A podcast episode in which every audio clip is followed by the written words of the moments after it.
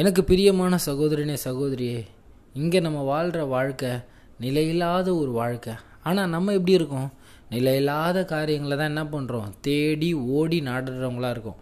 என்ன பெரிய பெரிய வீடு கட்டணும் நான் பெரிய பேரோடு வாழணும் புகழோடு வாழணும் பணம் சம்பாதிச்சு வாழணும் அப்படின்ட்டு அநேக காரியங்களை தேடி ஓடுறோம். ஆனால் இது எதுவுமே நிலை இல்லைங்க. எல்லாமே அழிந்து போக போகிறது இந்த சரீரமும் அழிந்து போக போகிறது அதனால் நிலையுள்ள ஒரு வாழ்க்கையை தேடுறவங்களா இருங்க. த அலெக்சாண்டர் கிரேட் உங்களுக்கு தெரியும். இந்த உலகம் முழுவதையும் முக்கால்வாசி பிடித்த ஒருத்தன். அவன் தன்னுடைய மரண படுக்கையில் சொல்கிறான் என்னது?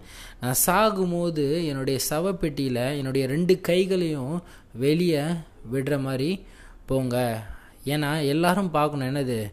இந்த உலகம் முழுவதையும் ஆண்ட ஒருத்தன் போகும்போது ஒன்றுத்தையும் கொண்டு போகல அப்படின்ட்டு. அவனுடைய சவப்பெட்டியை யார் தூக்கணும்னு சொன்னாங்களாம்? அவன் கூட இருந்த டாக்டர்ஸ் அவன் சொல்கிறானா எப்பேற்பட்ட டாக்டராக இருந்தாலும் இங்கே மனுஷனுடைய உயிரை பிடிச்சு வைக்க முடியாது.